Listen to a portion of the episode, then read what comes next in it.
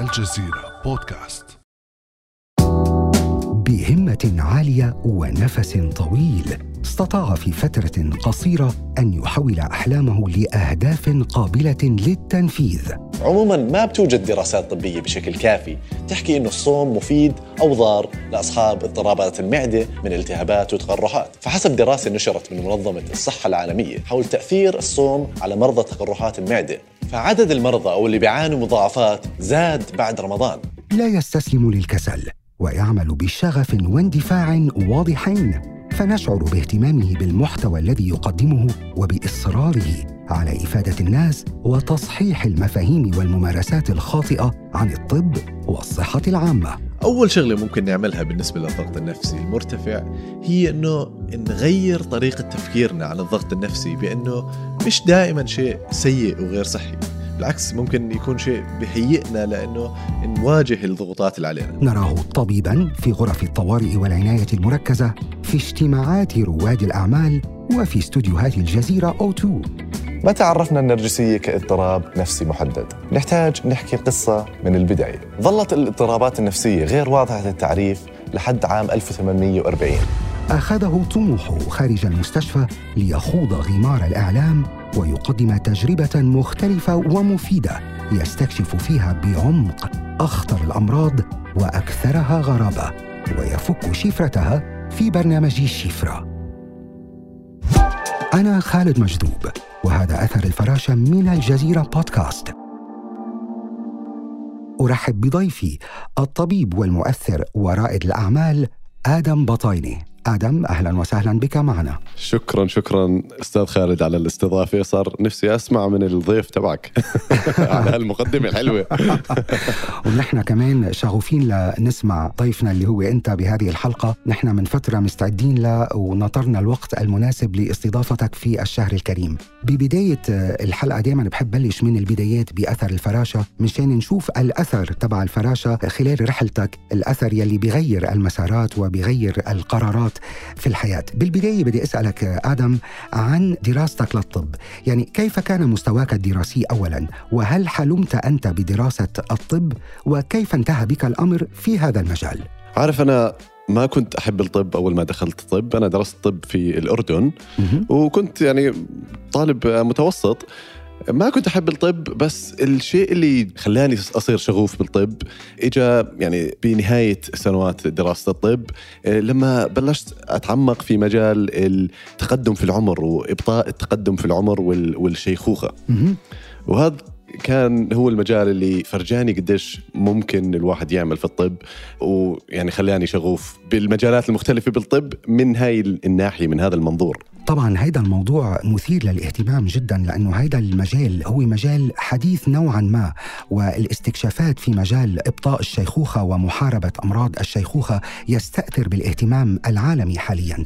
طب آدم أنت ولدت من أم إيرلندية وأب أردني. هون بحب أعرف منك كيف انعكس هذا التنوع الثقافي على حياتك وخياراتك. حلو يعني عمري ما فكرت فيها بصراحة آه، يمكن في هيك تأثير بالعقل الباطني تبعي بس آم، أعتقد أنا دائما كنت بين العالمين هدول بين. العالم الغربي والعالم آه، العربي يعني أنا آه، انولدت في بريطانيا بس عشت معظم حياتي في الأردن نعم. وبعدين رجعت على بريطانيا وبرضه مثل ما حكيت والدتي ايرلنديه وأبوي أردني فدائما كنت أحس بهذا بهاي الازدواجية في الهوية إنه. هويتي العربية بس آه، يعني في جزء من تفكيري وجزء من هويتي جاية من يعني من العالم الغربي. وعملت تحليل جينات قبل فترة. طلعت بالضبط 50% بريطاني و50% عربي. فجاية المضبوط بالتمام. يعني. مثير للاهتمام هالشيء بس هو عادة ما حسيت إنه أنت قلت ازدواجية وهذا مثير للتأمل. ما حسيت في بمكان ما انصهار بين هاتين الثقافتين؟ يعني حلو بمكان ما إنه أنت منفتح على ثقافة معينة ومنفتح على ثقافة أخرى. يمكن بمكان ما بتجرب أنت تعمل process of elimination بين الاثنين أو آه، تاخذ من الاثنين أجمل ما فيهم مثلا وتخلق شخصية جديدة منهم. بحس الهوية بت...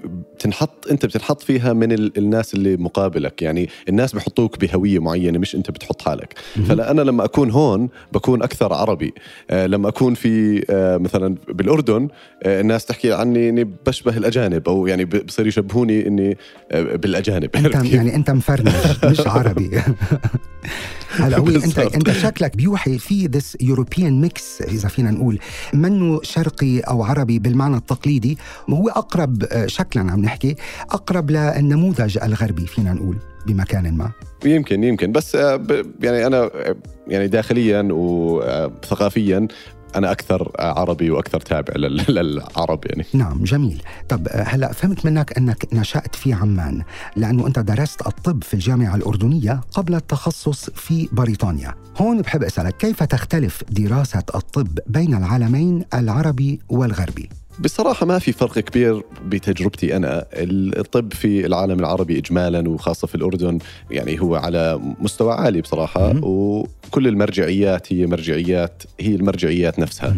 الاختلاف يمكن الوحيد آه، البسيط هو في آه، الأبحاث آه، وفي الاهتمام بالأبحاث و يعني الطلاب الطب في هون وفي في بريطانيا أنا درست ماسترز كمان في بريطانيا مهم. وكان مطلوب منا كثير إنه نتعلم كيف آه، يعني آه، نكون آرائنا عن أشياء معينة هاي الشغلة بصراحة مش كثير موجودة كانت في من خلال تجربتي في دراسة الطب في الأردن نرجع لهذا الموضوع اللي هو تشجيع الفكر النقدي أو ال critical thinking هيدي شغلة موجودة بالمناهج الغربية إنما نفتقدها بمكان ما بالمناهج العربية. توافق؟ صح. أعتقد أنه هذا الكلام صحيح. هلا أنت تركت الطب أو دراسة الطب لمدة عام قبل أن تعود إليه. هون بحب أسألك لماذا؟ وكيف تقيم هذا القرار اليوم؟ يعني قرار تركتك للطب وعودتك له صحيح. آه، في سنتي الثانية للطب. زي ما حكيت لك مش مش كثير كنت شغوف بالطب وفعلا تركت الطب قررت أترك الطب وأصير آه، ريادي أعمال. بعدين قررت أرجع للطب آه، بسبب إنه حسيت إني ما بعرف شو بدي أعمل. فقررت إنه الطب هو أنا تركته لأنه كان صعب. فرجعت له لأنه برضه كان صعب. فقررت إني بدي أمشي بهذا المجال لأنه صعب. إنه هيك و- هون في تحدي وهون في تحدي يعني. بالضبط. وما كان عندي يعني شغف بأي شيء ثاني آه كبير. فقررت إني أروح على الشيء اللي استصعبته آه عشان أتحدى حالي وأمشي فيه.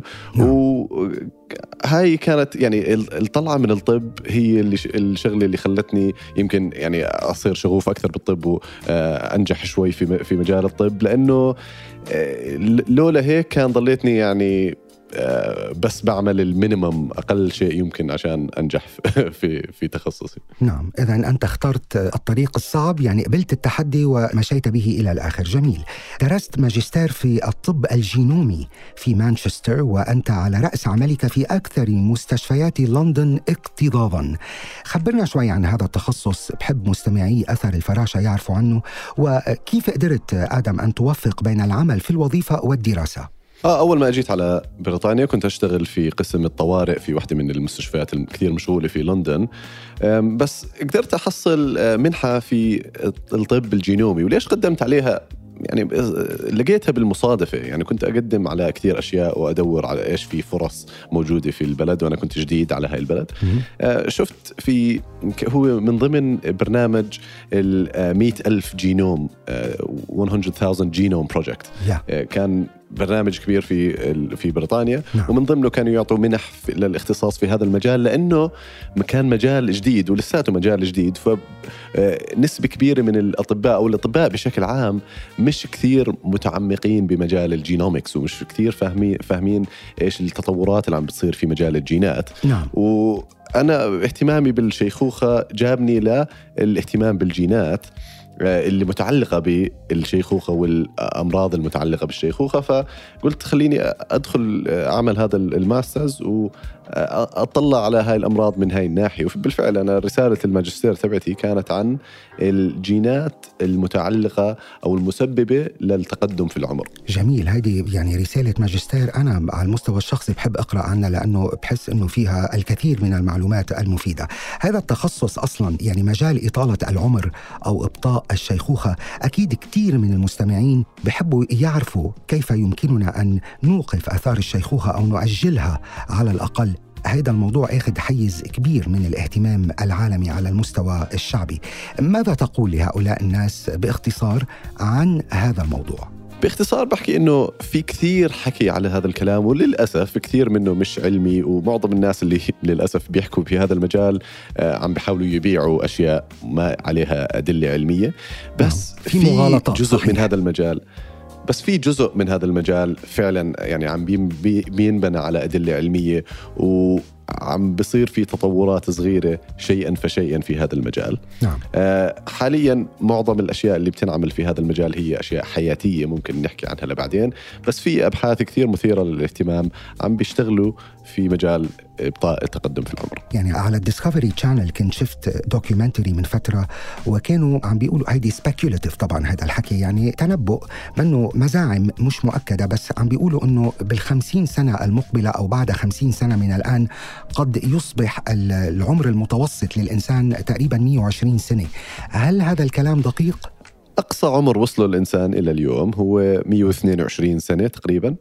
وهذا العمر اللي بيتفق معظم الخبراء عليه إنه أقصى عمر ممكن يوصله الإنسان بدون التعديل الجيني نعم فلو يعني كانت الجينات تبعتنا آه، يعني خلايانا مبرمجة إنها تعيش أقل من 120 سنة.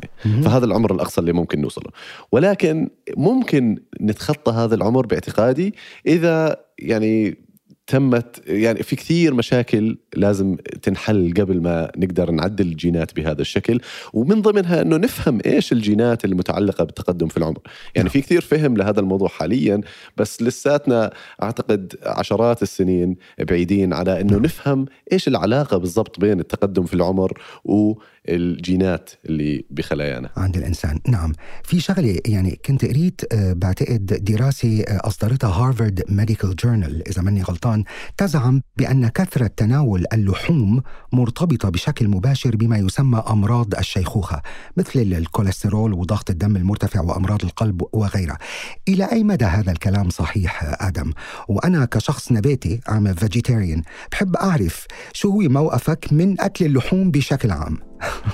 أنا أنا بختلف شوي مع هاي الدراسة وفي مع في دراسات أخرى. آه، بتختلف مع هاي وجهة النظر. هلأ الفكرة بشكل عام إنه هاي الدراسات عادة بتكون دراسات مبنية على المشاهدة أو observational study. نعم. والمشكلة بعلم التغذية إنه الدراسات المبنية على المشاهدة كثير يعني نتائجها مختلفة. فبيقدر الواحد آه، ينقي إيش اللي بده إياه بده يكون نباتي بده يكون اكل لحوم بده يكون آه، كيتو وبيلاقي الدراسات اللي يعني to support اللي ب- نعم. هدفه بتدعم الهدف تبعه. نعم نعم بالضبط فبشكل عام الدراسات على اللحوم الحمراء المشكلة إنه صعب كثير نفصل بين الأثر تبع اللحوم الحمراء وكمان الأثر للاشياء الثانية اللي بيعملها الشخص ال typical اللي بياكل لحوم حمراء كثير نعم. فعادة الشخص اللي بياكل لحوم حمراء كثير يعني في في- المجتمعات المختلفة عادة هذول الناس برضو بياكلوا أطعمة جاهزة كثير آه، بي- بياكلوا يمكن سعرات حرارية عالية كثير processed food فيمكن هاي- آه، نعم بالضبط. نعم نعم. هيدي كلها طبعا بالضبط. آه، فيمكن هاي تكون آثار سلبية. ال- الآثار السلبية. بالضبط. للشيخوخة نعم أو أمراض الشيخوخة. بدنا ننتقل بالحديث عن ظاهرة ملفتة بمجال الطب لأنه يواجه الطب تحديات كبيرة. خصوصا في مجال أخلاقيات المهنة. يعني نرى بعض الأطباء وهنا أقول البعض يسعون إلى تحويل هذه المهنة الإنسانية إلى بزنس ونرى البعض الآخر يعاملون مرضاهم بنوع من اللامبالاة أو الفوقية حتى. برأيك آدم ما سبب هذه الظواهر السلبية في مجال الطب وكيف يمكن تصحيح المسار؟ أعتقد الطب واحدة من المجالات اللي فريدة نوعا ما آه، إنه لازم يكون فيها خليط بين التدخل الحكومي اللي مش مبني على الربح وكمان آه، آه، المؤسسات المبنية على الربح. أنا دائما بدافع عن ال- البزنس والمؤسسات الربحية لأنه هي عادة اللي بت بتخترع وبت يعني بتطور في المجالات المختلفة. تقصد اللي يعني المستشفيات الخاصة أو القطاع الخاص. القطاع الخاص بشكل عام نعم. آه، يعني مثلا أعطيك مثال آه، القطاع ال- الطبي في أمريكا آه، مبني كثير على الربح نعم. وما في قطاع عام قوي مثل بعكس بريطانيا بريطانيا في نظام حكومي قوي جدا نعم نعم طبعا ال NHS نعم. فالفرق بينهم إنه ال NHS شيء كثير منيح بالنسبة للرعاية الصحية ال- اللي بت... للناس الساكنين في بريطانيا بس ما بيأدي يعني معظم الاختراعات الطبية والأدوية الجديدة بتيجي من أمريكا ما بتيجي من بريطانيا. ليش؟ لأنه النظام هذا بي يعني بيزيد آم، من الانسنتفز من الحوافز للاختراع ويعني الخروج بأشياء جديدة مثل يعني. ال medical ف- breakthroughs بتطلع من الاختراعات الطبية الرائدة بتطلع من النظام الخاص أكثر من النظام الحكومي بالضبط. نعم نعم لأنه يمكن بالضبط. في مال أكثر مخصص للبحث والأبحاث وال experiments التجارب لكل شيء جديد هلأ ال pharmaceutical company الشركات الأدوية بعدنا لهلأ عم نقرأ عن تبعات جائحة كورونا وقديش عملت شركات الأدوية الضخمة مال يمكن العقل البشري ما بيقدر أنه يستوعبه. فشو تعليقك على هذا الموضوع؟ لأنه طلعت نظريات مؤامرة كثيرة بتقول بأنه هيدي تجربة خضعنا لها. نحن كنا مثل فئران تجارب خضعنا إلى هذه التجربة أو التجربة عفوا علشان شركات الأدوية الضخمة تحقق ثروات أسترونوميكال خيالية. صح واللي صار يعني شيء مش طبيعي فعلا. آه، وأعتقد هاي كانت كان في يعني كثير آه، مشاركة حكومية مع الشركات الخاصة اللي أنتجت هاي هاي هاي الأرباح الكبيرة. يعني لا- ما كان في منافسه السوق حر يعني فعلية في في هذا المجال. نعم. و- وكمان ما- يعني ما كان في اعتماد كبير. يعني في اعتماد على ال- ال- الأدلة بس بعدين صار في آه، شوية اعتماد على ال expert opinion أو على يعني رأي الخبراء أكثر من الأدلة الفعلية. يعني مثلا يعني آه، صار في كثير دفع للجرعه الرابعة مثلا من اللقاح نعم. على فئات عمرية معينة بدون أدلة كبيرة على هذا الموضوع. هلأ طلعت أدلة بعد ما تم الزج باللقاح بس آه يعني المفروض الأدلة تيجي أول بعدين آه نشر اللقاح مش العكس. آدم في شغلة كمان لفتتنا خلال البحث بحلقتك. يعاني بعض الأطباء من متلازمة الاحتراق النفسي نظرا للضغط والتوتر التي تقتضيه مهنتهم اليومية وقراراتهم المصيرية. هون بنحب نعرف نحن كيف يتعامل آدم مع الضغط والتوتر الدائم في هذه المهنة. هاي مشكلة كثير كبيرة وازدادت بشكل كبير مع جائحة كورونا وأنا مريت فيها وكل الأطباء مروا فيها وعم نشوف وأنا بتوقع هذا الشيء يزيد عم نشوف آه انفجار في عدد الأطباء اللي عم بيتركوا ال آه مهنة يعني الطب. مجال مهنة الطب نعم. الكلاسيكية وعم نعم. يتوجهوا للشركات وما إلى ذلك نعم آه، أنا من الناس اللي آه، جزء كبير من شغلي هو إني أشتغل يعني أنا عندي شغلي ال- الطب وبرضه بشتغل في قطاع ريادة الأعمال. آم، وبصراحة شغلي في في ريادة الأعمال هو أكثر شيء بيجيب لي الشغف. آه، لما يكون شغلي اليومي في المستشفيات يعني بسبب لي أكثر البيرن أوت وال- وال- والقلق والتوتر اللي حكيت عنه. آه، أنا كيف بتعامل مع الموضوع؟ دائما بحاول أعمل أشياء برا الطب. يمكن بحكي كثير عن يعني معظم الأشياء اللي بحكيها هي في مجال الطب ولكن آه، يعني بحاول أعمل كثير أشياء برا الطب قدر الإمكان. بتحاول تخلق توازن يعني بهذا الشكل علشان يمكن تريح حالك من الضغوطات يعني بهذا المجال وإلا راح يصير burnout burnout حتى سمعنا إنه في بعض الأطباء وصل بهم الأمر إلى الانتحار يعني هي قضية تستحق الدراسة صراحة والتأمل. طب هون أنت قلت لي عن موضوع ريادة الأعمال، هون آدم بحب أسألك كيف يمكن للطبيب أن يكون رائد أعمال؟ لأنه هذا ال mixture هذا المزيج مثير للاهتمام. أنا دائما بشجع إنه الأطباء يدخلوا ريادة الأعمال وبعتقد الأطباء بيكونوا رياديين أعمال جيدين بصراحة. آه عكس ما معظم الناس بتحكي. آه، هلأ آه عادة الأطباء مش كثير business minded بس إذا بنطلع على ريادة الأعمال هي سلسلة من آه، يعني بهاي وجهة النظر إنه هي سلسلة من التجارب. زي ما لما نشوف مريض مثلا أنا لما أشوف مريض بكون عنده شكوى معينة فببلش آه، أعمل فحوصات مختلفة وبعدين بتبلش تيجيني معلومات جديدة وبناء على هاي المعلومات بكون نظريتي وبصير يعني آه، آه، أجرب أساليب علاجية مختلفة عبين ما نوصل للتشخيص والعلاج المناسب.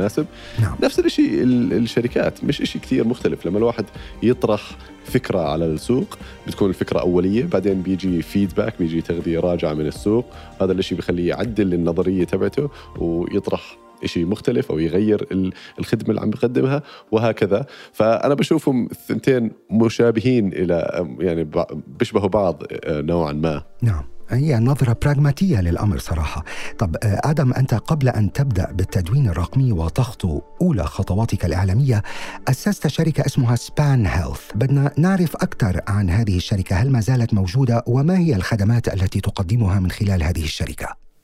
نعم آه، قبل أربع سنين آه، كنت أنا وتشاركت مع شخص هو يعني مهندس برمجيات وأسسنا شركة سبان هيلث هو عبارة عن تطبيق إلكتروني بيساعد الناس اللي عندهم أجهزة ذكية مثل الاكسسوارات الذكية والساعات الذكية اللي بتقيس يعني علامات حيوية مختلفة من الجسم.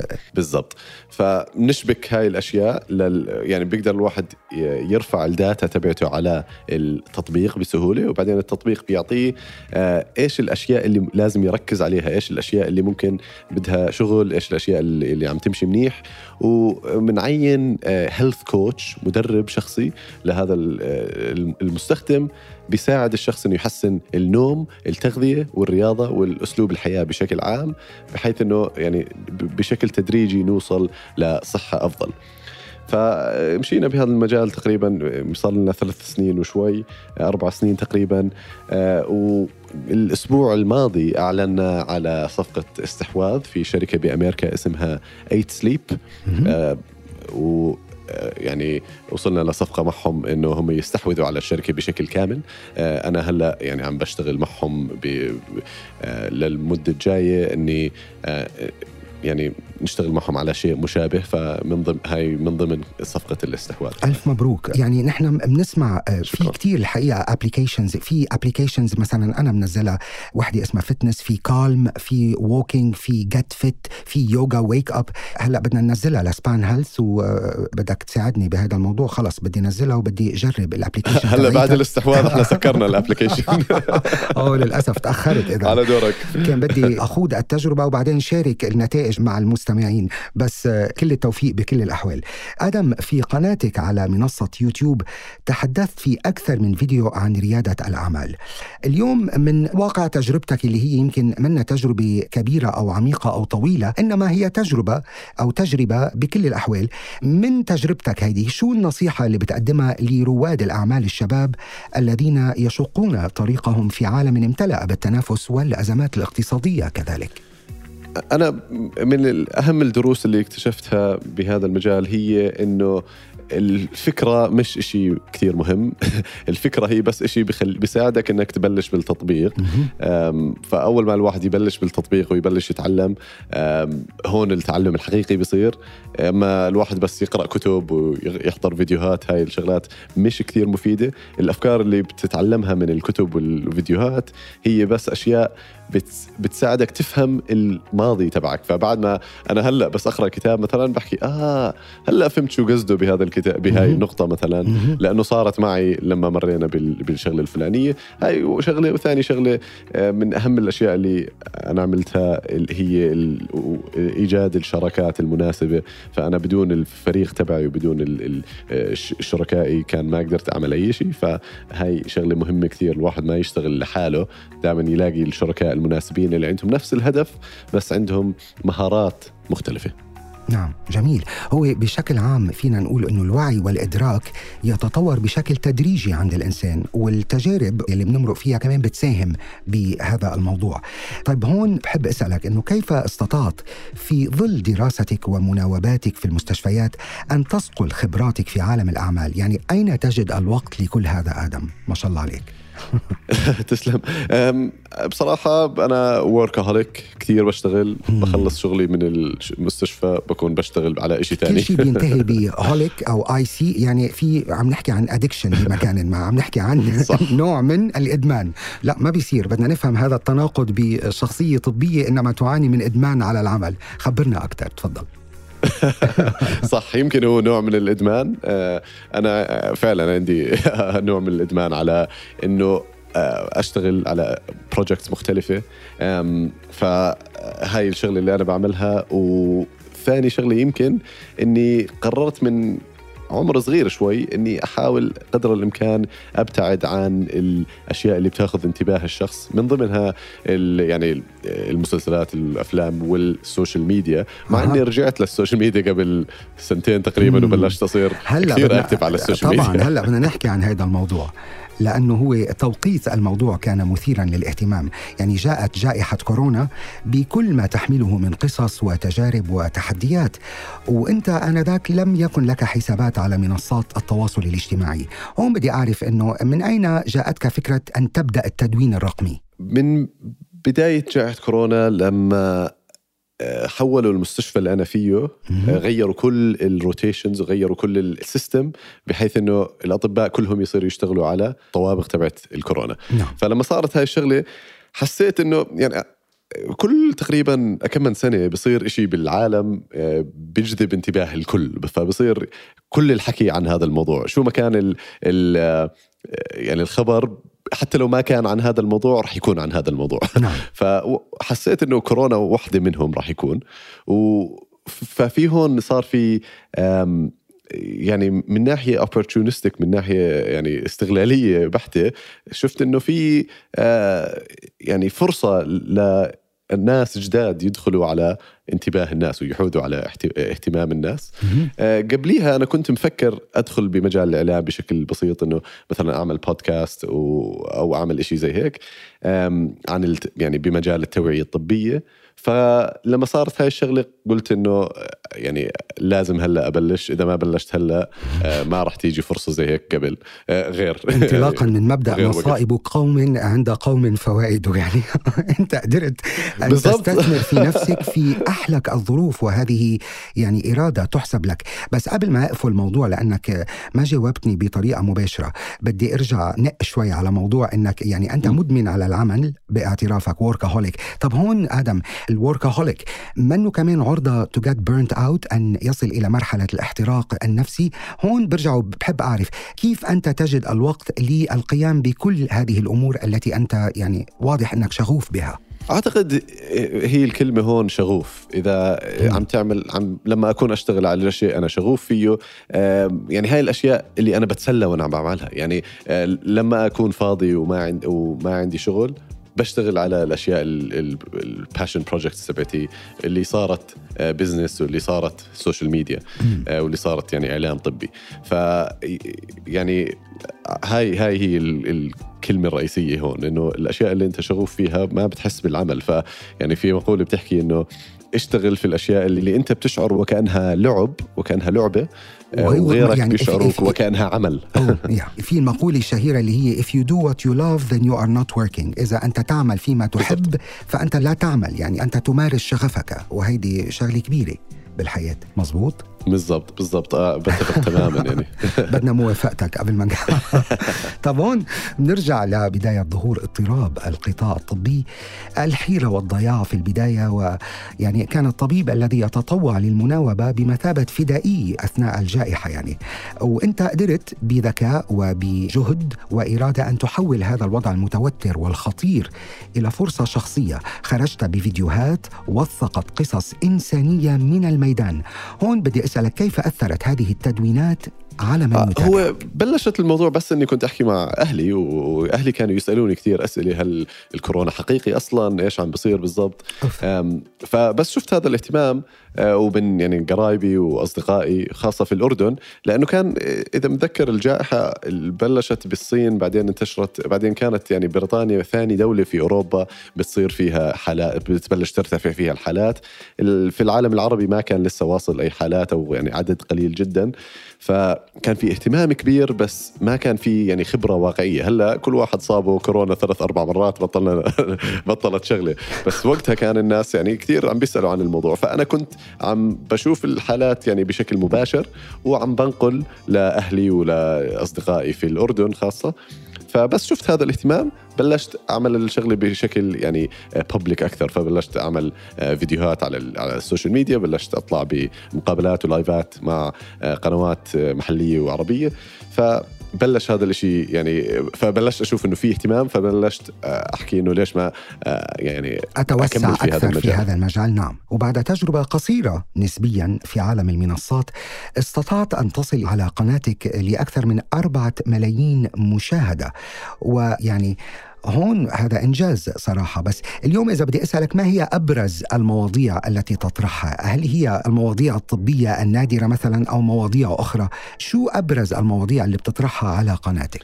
هلا أنا صحيح بلشت بكورونا بس يعني اهتمامي الحقيقي مش كورونا. آه استخدمت هاي الشغلة كشوية يعني الواحد يدخل هذا المجال يصقل شخصيته شوي أصلا. يعني آه ما كنت أعرف أحكي عن على الملا وأحكي على الكاميرا وهي الأشياء. آه بس بعدين بلشت أحكي عن الأشياء اللي فعلا أنا مهتم فيها نعم. وهي أول شيء مواضيع متعلقة بالصحة العامة والتقدم في العمر والشيخوخة والأشياء هاي بس هلأ أنا المحتوى تبعي بحاول أستهدف أشياء معظمنا بيعملها بس أس يعني بحاول أشرحها من ناحية طبية وبحاول أحولها أحول المعرفة الطبية إلى أدوات سهلة ممكن نستخدمها في تحسين حياتنا وصحتنا. فمثلا النوم كلنا بننام وكلنا بنحب نشعر بطاقة عالية فبحاول أشرح هذا المجال هذا الشيء من ناحية علمية إيش بصير أثناء النوم وكيف نحسن النوم تبعنا عشان نحسن صحتنا وحياتنا. مثلا آه، في فيديو مثلا عملته عن التركيز وعن الدراسة عن آه، أشياء مختلفة كلنا بنمر فيها تقريبا بس وكلنا بدنا يعني أدوات علمية عشان تساعدنا نحسنها. نعم أنا الحقيقة عم تابع الفيديوهات التي تنشرها حاليا خلال شهر رمضان وهي فيديوهات شيقة ولطيفة ومفيدة جدا. من هون بحب أسألك أدم من وجهة نظرك من هو المؤثر الحقيقي؟ المؤثر الحقيقي يعني أنا كثير ناس بيدخلوا في هذا المجال اللي هو شغلة أو بيحكوا عن هل يعني المحتوى التافه والمحتوى المؤثر والمحتوى الجيد والمحتوى المش جيد. أنا بطلع على الموضوع من وجهة نظر مختلفة. أنا بشوف المؤثر هو الشخص اللي الناس يعني بتتأثر في في آرائه. هلأ يعني خلينا يمكن أحكي إنه في هل في نقص بالمؤثرين يعني اللي عندهم تخصص كبير أنا برأيي آه في نقص بهذول الناس في العالم العربي خاصة في المحتوى العربي بشكل عام. ولما أحكي عن التخصص قصدي عن الناس اللي بيعملوا محتوى لا يستهدف كل الناس. يعني المحتوى الكوميدي بيستهدف كل الناس لأنه كل الناس بتحب تضحك وتنبسط. المحتوى اللي مثلا يعني خلينا نحكي المحتوى التافه السهل الواحد يحضره كل الناس ممكن يحضروه. بس أنا بحكي إنه في نقص بالمؤثرين اللي بيصنعوا محتوى متخصص. خلينا نقول بمعنى آخر محتوى هادف. مشان هيك سألتك من وجهة نظرك كيف يكون المؤثر الحقيقي؟ ما هي الصفات أنا عارف هذا اللي بدك توصل له بس أنا بحكي لك إنه أنا بختلف شوي. آه. أنا عارف إنه بس أنا بختلف شوي لأنه عم بحكي إنه أنا عم بصنف الم... أنا عم بحاول أغير التصنيف. التصنيف نعم. مش إنه آه، شخص تافه وشخص هادف. آه، التصنيف لا الصحيح لأنه بالآخر شخص... كمان نحن ما بدنا نحكم على الآخرين لأنه الناس لها أهواء مختلفة ومزاجات مختلفة بغض النظر. آه وما فيش مشكلة بال... بالكوميدي والمحتوى اللي يعني مش كثير. يعني مش مش شرط يقلب المحتوى يصير كله يحكي عن أشياء هادفة و... الفكرة إنه ال... في يعني أنا المحتوى تبعي يصنف كمحتوى هادف وبعتقد إنه مفيد. أه وعم بلاقي رواج يعني في جزء صغير في نسبة صغيرة من الناس. عمره ما راح يكون المحتوى تبعي ينتشر لكل العالم العربي ما راح يصير عمرو دياب. ماشي.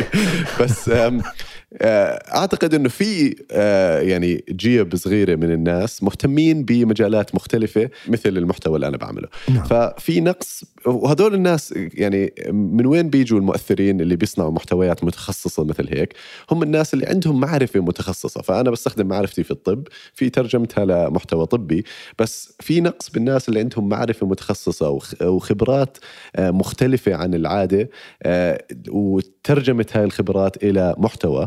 وهذا الإشي بسبب أعتقد إنه ما في دافع مادي. يعني ال ال للأسف المحتوى العربي بشكل عام مش مجدي فعليا. نعم. آه، مش مجدي ماديا. نعم. إلا إذا جبت أرقام كثير كبيرة نعم قصدك تقول إنه هو يعني ما فيك تعتبره مصدر للدخل إنما بتشوف اليوم كتير من ال- ال fashionistas خلينا نقول أو ال influencers هدول يلي بيعملوا صفقات و deals مع شركات ومنتجات مختلفة بيطلعوا فلوس كتير إنما يعود الأمر إلى أهدافك الحقيقية من وراء ما تقوم به أليس كذلك؟ يعني تقريبا بس أنا قصدي إنه لو شخص بيعمل محتوى متخصص محتوى يعني مثلا عن علم الميكانيك مثلا. آه، ما راح يلاقي راح يلاقي مجموعة صغيرة من الناس اللي بتتابعه ومهتمين بشغله آه، بس هذا الإشي للأسف ما راح يترجم ل ما لا يعني مردود مادي جيد نعم. عشان هيك هذا الإشي ما بشجع الناس إنه تدخل أما في المحتوى باللغة الإنجليزية مثلا يعني أنا كثير بتابع ناس محتواهم متخصص جدا ممكن علماء ممكن يكونوا بروفيسوريه بيصنعوا محتوى يعني في مثلا آه، بروفيسور آه، بحب أتابعه جدا آه، وبحكي عنه بقناتي مرات اندرو هيوبرمان نعم بجامعة ستانفورد نعم. عنده بودكاست و لي- ليش يعني إيش اللي مشجعه إنه يعمل بودكاست؟ لأنه على الأغلب المردود المادي اللي راح يجي أعلى من المردود المادي اللي يعني عم بيعمله بشغله. ف ما راح يصير هو يعني فهذا المحتوى المتخصص اللي قصدي عنه اللي إحنا بنفتقده بال- بالعالم العربي حقيقة. طب خلينا نوضحها أكثر للمستمعين حتى ما يقولوا أو خليهم يعني يطلعوا بنظريات لعندهم إنه هل آدم في هذا المجال لأنه يسعى وراء الكسب المادي أم هو في هذا المجال لأنه في عنده أهداف إلى علاقة بنشر فكر توعوي وتصحيحي وإفادة الناس بشكل عام ولا هو حابب يجمع بين الاثنين يعني؟ بصراحة. ال- الكسب المادي الكسب المادي هو بيضمن الاستمرارية. طبعا يعني أنا لما لما بنهاية الأمر طبعا. هو بالضبط الفكرة من الكسب المادي مش إنه هو الك- الكسب المادي بيعطيك القدرة إنك تستمر وتستثمر صحيح. أكثر يعني صحيح. أنا لو بطلع مصاري أكثر من الش... ممكن أفتح قناة لحالي ممكن نعم. أدعم محتوى أو يعني أصير أتفرغ لهذا الشيء أو أقدر مثلا يعني أحط ساعات أكثر في صناعة محتوى أفضل وأفضل بس لأنه الواحد مثلا ما بيقدر يركز كثير لأنه مش عم بيطلع مصاري من الموضوع نعم. فبصير بصير الموضوع شيء جانبي ومش كثير بنحط فيه جهد. نعم. طب بما أنه عم نحكي عن هذا الموضوع أنت قدمت في موسمين برنامجا طبيا بنكهة درامية لذيذة اسمه شيفرة على منصة الجزيرة أوتو. أنت زميلنا. كيف بيشتغل مخنا؟ أنا الدكتور آدم بطاينة والحلقة اليوم عن الذكاء. هل ممكن لشخص أنه يبرع في مجال ويكون أداؤه متوسط أو ضعيف في مجالات أخرى؟ كان معدل درجات وينستون تشرشل في المدرسة ضعيف لكن أصبح سياسي بارع فيما بعد توماس أديسون كان طالب ضعيف التحصيل هل كانوا أذكياء أم أنها الخبرة والمثابرة؟ كيف ممكن نفهم الذكاء وما مدى فعالية الاختبارات المنتشرة في قياسه؟ إذا كان البشر بيزدادوا ذكاء كل يوم فهل حياتهم في تحسن؟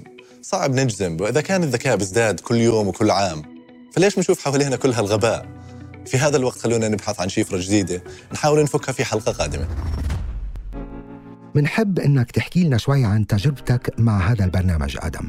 نعم يعني جزيرة أوتو وبرنامج شيفرة من الأشياء اللي غيرت حياتي فعليا في مجال الإعلام. جميل. وصورنا موسم ثالث والموسم الثالث راح ينزل إن شاء الله بعد رمضان. فشيفرة هو برنامج طبي يهدف إلى تقديم تفاسير ومعلومات طبية عن أشياء يعني أحيانا بتكون أشياء عامة مثل السعادة، أحيانا بتكون أشياء خاصة مثل الجاثوم أو يعني أشياء غريبة مثل التليباثي التواصل الفكري نعم أو الفكري. نعم. بالضبط. فبنحكي عن مواضيع مختلفة مثل هيك بطريقة درامية عن طريق التكلم عن قصص طبية حقيقية. يعني في الموسم الثاني عملنا كله كان عبارة عن كل حلقة نحكي قصة أو قصتين طبية حقيقية من أبحاث منشورة. وكلها طبعا يعني مبنية على أدلة علمية. بنحاول نقدمها بطريقة درامية جميلة. آه، وكان ال- الموسم الثاني يعني جدا ناجح. والموسم الثالث إن شاء الله راح يكون آه، يعني راح يكون في تغير بسيط. وراح يكون إن شاء الله يعني أقوى من الموسم الماضي. جميل. هلا رح نحكي شوي عن الموسم الثالث بس يعني بسرعة كيف يعني بتقلي بطريقة ما كيف يختلف هذا البرنامج عن غيره من البرامج التي تطرح محتوى طبي؟ الاختلاف أنا بشوفه. أول شيء إنه آه، الطريقة الدرامية اللي بنشتغل فيها آه، كانت يعني مختلفة شوي عن ال ال يعني البرامج الطبية الكلاسيكية اللي واحد قاعد وبيحكي مع الكاميرا وبيحكي معلومات طبية. وثاني شيء آه، طريقة عرضنا للمعلومات أو المواضيع اللي بنتنقاها عادة بتكون مواضيع يعني بيقدر يستفيد منها الشخص يعني. فمثلا بنحكي عن أشياء لها دخل بال يعني بالموسم الأول مثلا كنا نحكي عن السعادة المناعة آه، يعني أشياء مختلفة مثل هيك وبنحاول نربطها في نعم. آه، حياة الشخص. آه، في الموسم الثاني ركزنا أكثر على المعلومات الغريبة والقصص ال- ال- الدرامية لأنه شفنا إنه في كثير اهتمام بقصص بالغرائب الطبية والقصص الدرامية هاي. نعم. وحاولنا نربطها برضه بأشياء يعني بنمر فيها كلنا. فمثلا حلقة غريبة كانت عن شخص كان عنده مرض بخليه ما يقدر ينام. نعم. والأشياء اللي مر فيها وبالاخر أدت للوفاة هاي الشغلة. فقدرنا من خلالها نشرح إيش هو النوم وكيف الواحد بينام وأهمية النوم. طب هون آدم هل تواجهون تحديات في تبسيط العلوم للمشاهدين؟ يعني بتعرف آه، الطب في مصطلحات وفي حيثيات بتبقى صعبة على المشاهد العادي في تحديات تواجهكم في تبسيط هذه العلوم وجعلها مثيرة للاهتمام بالنسبة للمشاهد؟ صح كثير هاي الشغلة تستغرق منا شغل. نعم. آه، أول شيء لتحويل زي ما حكيت لتحويل المادة الدسمة لمادة آه، بسيطة ويعني مثيرة للاهتمام. بال- بالآخر إحنا بهمنا الشخص لما يشاهد مش بس نعطيه معلومات برضه يكون مستمتع وهو عم عم يحضر هاي المعلومات. عشان هيك بن- بنحول المعلومات الطبية لقصص درامية وبكون يعني ال- الكلام دائما عن قصة شخص معين. فأنت بتتعرف على الشخصية وبتمشي مع هاي الشخصية بكل ال- التفاصيل وبتمر على الحالات العلمية. فهاي واحدة من الطرق اللي بنستعملها. بس أنا شخصيا كثير آه، يعني تعلمت فعلا آه، كيف آه، أتكلم بطريقة علمية باللغة العربية لأنه كانت دراستي باللغة الإنجليزية ومعظم آه، الأبحاث الطبية باللغة الإنجليزية. نعم. فاحنا بنحاول يعني نترجم هاي الأشياء للغة آه، عربية فصيحة. فبرضه هاي الشغلة أنا أعتقد مهمة. تحسنت اللغة العربية عندك وأنت في عندك شغلة يعني ملفت الحقيقة بأنه لكنتك أردنية خالصة يعني بحتة. في الجاف واضحة آه وأنا بحافظ على هاي اللهجة حتى بالبرنامج. جميل. طب قبل ما نختم هذا المحور وننتقل إلى محورنا الأخير مع هذا الحوار الممتع برفقة آدم بطايني شو بتخص مستمعي أثر الفراشة ب يعني هيك معلومات عن طبيعة الموسم الثالث من شيفرة الموسم الثاني آه، ركزنا على معلومات غريبة أو حالات طبية غريبة. نعم آه، الموسم الثالث حبينا نعمل آه، نركز على حالات يعني شائعة أكثر. فعم نحكي عن مواضيع طبية شائعة كثير وكان الهدف أكثر نركز على ال- الإفادة الطبية. فالشخص لما يحضر الحلقات إن شاء الله راح يكون يطلع بشيء يعني راح يفيده شخصيا. جميل جدا وكل التوفيق بدنا فينا نقول إنه آدم is going to become the Arab Dr. Oz. وأحسن كمان إن شاء الله. إن شاء الله. طيب بمحورنا الأخير بحديثنا معك آدم بدنا نقدم لمستمعي أثر الفراشة في شهر رمضان المبارك نصائح رمضانية من الدكتور آدم بطايني منلاحظ بأنه تقل الإنتاجية بشكل ملحوظ في شهر رمضان. هون بحب أسألك كيف يمكن للصائم الحفاظ على إنتاجيته وعلى طاقته خلال هذا الشهر الفضيل؟ أعتقد من أهم الشغلات هون هي إنه ما نغير جدول النوم تبعنا بشكل كبير يعني. كثير ناس شو بصير عندهم برمضان بصيروا يناموا طول النهار ويسهروا طول الليل نعم. وهذا الشيء فبصير يحطوا السبب بعدم التركيز والخمول خلال اليوم هو إنه على الصيام بس هو فعليا هي من قلة النوم وعدم النوم الجيد. بس الست ف-. فيروز بتقول الليل مش للنوم أصل الليل للسهر. فإذا ما بدنا نسمع هذا الكلام يعني شو بدنا طبعا أنا عم بمزح يعني طبعا اضطرابات النوم من الأشياء البارزة اللي بتصير عند الصائمين. طيب كيف بده ينام بشكل صحي؟ وهو كل الطقوس والعادات في هذا الشهر هي طقوس وعادات ليلية يتم ممارستها في الليل. فأنت شو بدك تنصحه كيف بده يغير أو يتأقلم بشكل فيه شوية توازن يعني فيعني لازم نحاول نلاقي شوية توازن آه،. ممكن إنه إن- يكون الشيء ال- الشيء يعني يكون التغير بشكل تدريجي. ف آه، يعني واحدة من الأشياء اللي كثير مهمة في النوم هي إنه ما يكون في تغير كبير بين آه، موعد النوم من يوم لآخر. فيكون التغير أقل من 30 دقيقة. فممكن في بداية رمضان نصير نسهر أكثر 30 دقيقة 30 دقيقة آه، شوي شوي عبين ما نوصل يعني شيء يعني مث- مثلا نصير ننام على الساعة 12 الساعة واحدة آم، بالكثير الساعة 2 مثلا فنعمل هاي الشغلة بشكل تدريجي. بعدين على آخر رمضان نصير نرجعها بشكل تدريجي نعم. أو بعد رمضان. نعم. فيعني هاي واحدة من الأشياء اللي ممكن نعملها. آه، وثاني شيء كمان من ال يعني أخطاء الشائعة في رمضان أو ال- الأشياء اللي بيعملوها الناس هي إنه بيعتقدوا إنه لأنه إحنا صمنا طول اليوم آه، وعلى وقت الإفطار من ناكل زيادة عن اللزوم. آه آه ومنعوض فترة الصيام بالأكل الزائد لا خلال لحظة نافذة يعني ما. تستبق لأنه في عندي أسئلة عن موضوع الإفطار والأكل جيتك بس خلينا نفندهم وحدة وراء وحدة. طب آدم ما هي العوامل التي تؤدي إلى زيادة الوزن لدى كثر في شهر رمضان بدلا من الاستفادة من فترة الصيام لإخراج السموم من الجسم وخفض الوزن بشكل طبيعي وصحي؟ بالضبط. آه، هلا شغلة الوزن آه، متعلقة ب طبعا يعني لما الواحد يكون في فائض من السعرات الحرارية هذا الشيء راح يؤدي لزيادة الوزن نعم آه، ولما يكون في حالة ديفيسيت أو نقص في السعرات الحرارية هذا الشيء راح يؤدي لتقليل الو- الوزن إنقاص الوزن نعم. الصيام إنقاص الوزن والصيام هي أداة قوية جدا بتساعدنا إنه آه، نوصل حالة نقص السعرات الحرارية. مقارنة بالطاقة اللي بنصرفها بس آه، اللي بيصير في كثير من الأحيان إنه إحنا بنصوم هاي الفترة بعدين بنمضيها إيش ناكل خلال نافذة الطعام. فالفكرة إنه الصيام الصحيح هو إنه آه، خلال نافذة الطعام ما ناكل أكثر مما كنا رح ناكل لو ما صمنا. نعم. فانا إذا ما أكلت يعني فطور الصبح أول ما أصحى وصمت للمغرب فاكل عشاء مشابه أو يمكن أكثر شوي بس من العشاء اللي كنت راح آكله لو إني كنت آه، آه، يعني أفطرت هذاك اليوم. نعم. هي المشكلة اللي بلاقيها عند الأغلبية واللي طبعا بنسمع عن حالات هي طبعا الموضوع يعني مضحك إنما هو جدي بنفس الوقت إنه بيصير في كتير حالات من تلبك الأمعاء والمعدة وحالات تخمة غريبة تصيب الناس برمضان ورايحين جايين على الطوارئ لأنه موضوع إنه عند الإفطار يعني بيصير الأكل بشهية كبيرة جدا وتصل إلى حد التخمة.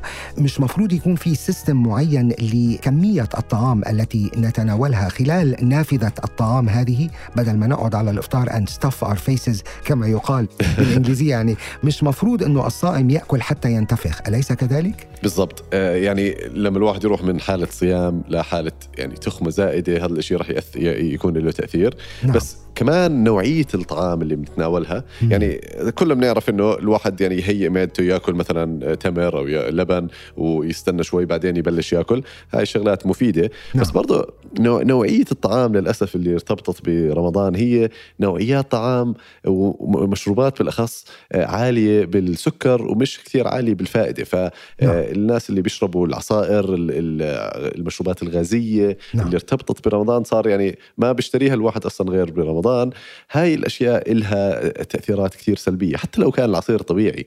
عارف آه، خالد ال- ال- العصير آه، البرتقال الطبيعي نعم. آه، لما تشربه بي- بيرفع نسبة سكر الدم بشكل أسرع من الشوكولاتة.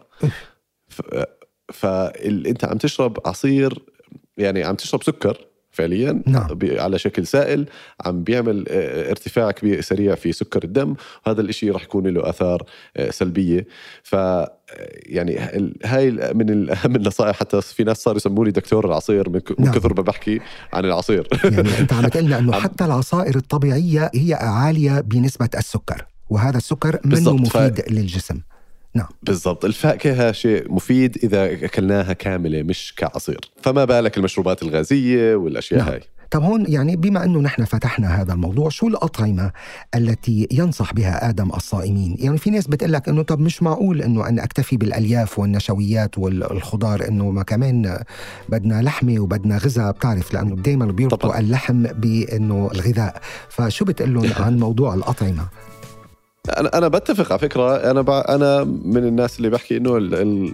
ال- الغذاء لازم يعني يتكون يكون نسبة البروتين فيه عالية. نعم. طبعا غني بالبروتين معناها لازم يكون غني إما بالبروتينات الحيوانية مثل اللحوم الحمراء ما فيها مشكلة. آه، اللحوم البيضاء والسمك. آه، طبعا يفضل انه يكون في فرايتي انه يكون في اختلاف ما بين مصادر البروتين فنحاول يوم مثلا ناكل لحوم حمراء ما في مشكلة بس يوم ناكل سمك يوم ناكل دجاج يوم ونحاول برضه نركز شوي على البروتينات النباتية لأنه برضه هاي بروتينات غنية. ف نحاول ناخذ البروتين تبعنا من مصادر مختلفة على أيام مختلفة.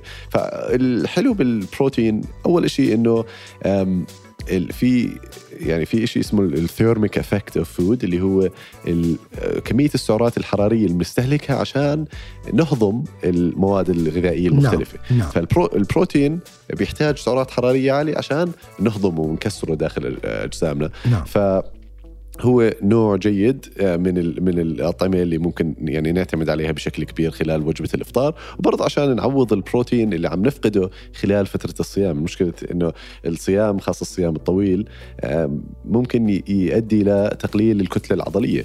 فإحنا بدنا نمنع هاي الشغلة عن طريق أول شيء ممارسة الرياضة. ممكن نحكي عن هذا الشيء بس كمان آه، عن طريق إنه تعويض البروتين اللي عم نفقده آه، بتكسير العضلات بأكل بروتين يعني بشكل مناسب نعم أنت فتحت سيرة الرياضة وأنا محضر لك سؤال عن هذا الموضوع أنه الرياضة في شهر رمضان ما هي الأوقات المناسبة لممارسة الرياضة بشكل مفيد وهل يستطيع الصائم ممارسة الرياضة أثناء صيامه دون أن يتضرر صحيا أو يتأذى بمكان ما؟ الصيام ما بيأثر على الأداء الرياضي. آه، في معظم ال- الدراسات اللي انعملت أحيانا في بعض الدراسات فرجت إنه في تقليل للأداء في خاصة رياضات التحمل بس بشكل عام للرياضة العادية اليومية الصائم بيقدر يمارس أي نوع رياضة. الرياضات اللي خاصة إذا كان ال- الجو حامي وواحد عم بيتعرق بشكل زائد يفضل إنه تكون الرياضة قبل وقت الإفطار عشان ما يستنى كثير عبين ما يعوض هاي السوائل. فأنا بنصح بالرياضة قبل وقت الإفطار فالواحد بيكون يعني مستهلك كل المخازن ال- الجلايكوجين اللي هو المخ- المخزن الرئيسي نعم. للكربوهيدرات البسيطة أها. الموجودة في جسمه بيكون مستهلكها خلال الصيام بروح بيلعب رياضة آه هذا الشيء ممكن يساعد في إنقاص الوزن بعدين بروح بي- بيعوض البروتين اللي أف... اللي فقده وبرضه بيعوض السوائل آه ب... بالإفطار في ناس بتنصح إنه يعني الواحد إذا بده يبني كتلة عضلية إنه يروح على الجيم مثلا بعد الإفطار. أنا بصراحة آه، ما شفت أدلة إنه هذا الشيء بيساعد كثير.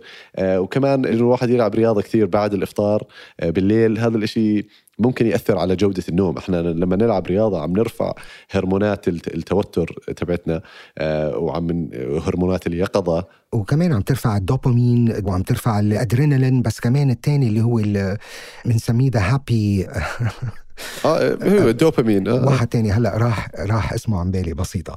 سيروتونين يمكن. سيروتونين. thank you very much وعم ترفع السيروتونين وكل هيدا. طيب هون في شغلة يعني سمعتها من كذا حدا إنه أنا جربت إني ألعب sport وألعب رياضة. أنا وصائم إنما للأب يعني نزل ضغط الدم عندي وحسيت بدوخة وما حسيت إنه أنا عندي القدرة والقوة. هذه يعني ال symptoms شو أسبابها؟ أعتقد السبب الرئيسي هو الجفاف وعدم يعني وجود مخزن م- مائي كبير فهذا الشيء خاصة بالبلاد اللي ال- يعني الحارة حرارتها جداً. عالية نعم، نعم. بالضبط الحارة العربي. جدا نعم. لازم نفكر فيها طبعا طبعا طبعا وخ- وخاصة في فئات عمرية معينة أكثر عرضة للجفاف نعم. فطبعا إذا إذا صارت هاي الأعراض الواحد يتوقف وإذا كان صارت هاي الشغلة بشكل مستمر فالواحد اللي أكثر عرضة ممكن يلعب رياضة بعد الإفطار بس ال- المهم جدا إنه ما نقطع رياضة خلال شهر رمضان شهر رمضان شهر كامل يعني تقريبا يعني جزء كبير من السنة فحرام نضيع هذا الشهر كامل بدون رياضة نعم قبل ما ننهي هذه الأسئلة في سؤال ملفت ومهم لأنه نحن نشترك فيه أنت من محبي القهوة يا آدم فهون بدي. أسألك مثلي كم كمية الكافيين المناسبة للصائم في رمضان؟